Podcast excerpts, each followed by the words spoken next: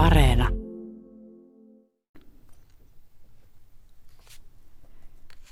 Metsämiehen laulu. Terve metsä, terve vuori, terve metsän ruhtinas.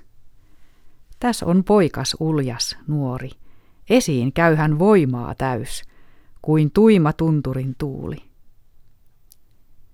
Metsän poika tahdon olla, sankar jylhän kuusiston – Tapiolan vainiolla karhun kanssa painii lyön, ja maailma unholaan jääköön.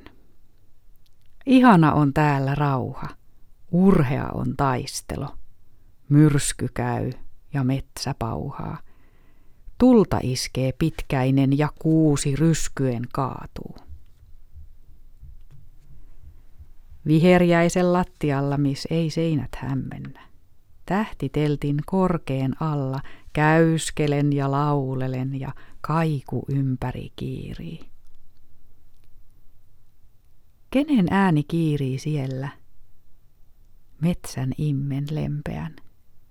Liehtarina miehen tiellä hieno helma hyppelee ja kultakiharat liehuu.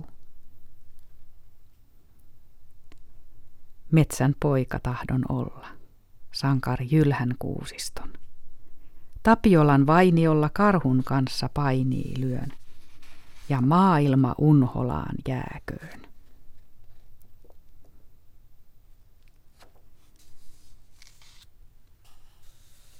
Päivän mietelauseena oli Aleksis Kiven Metsämiehen laulu. Kohta kello lyö 12, sitten uutisia ja keskiviikon puolen päivän jälkeisenä ohjelmalla journalisti Johanna.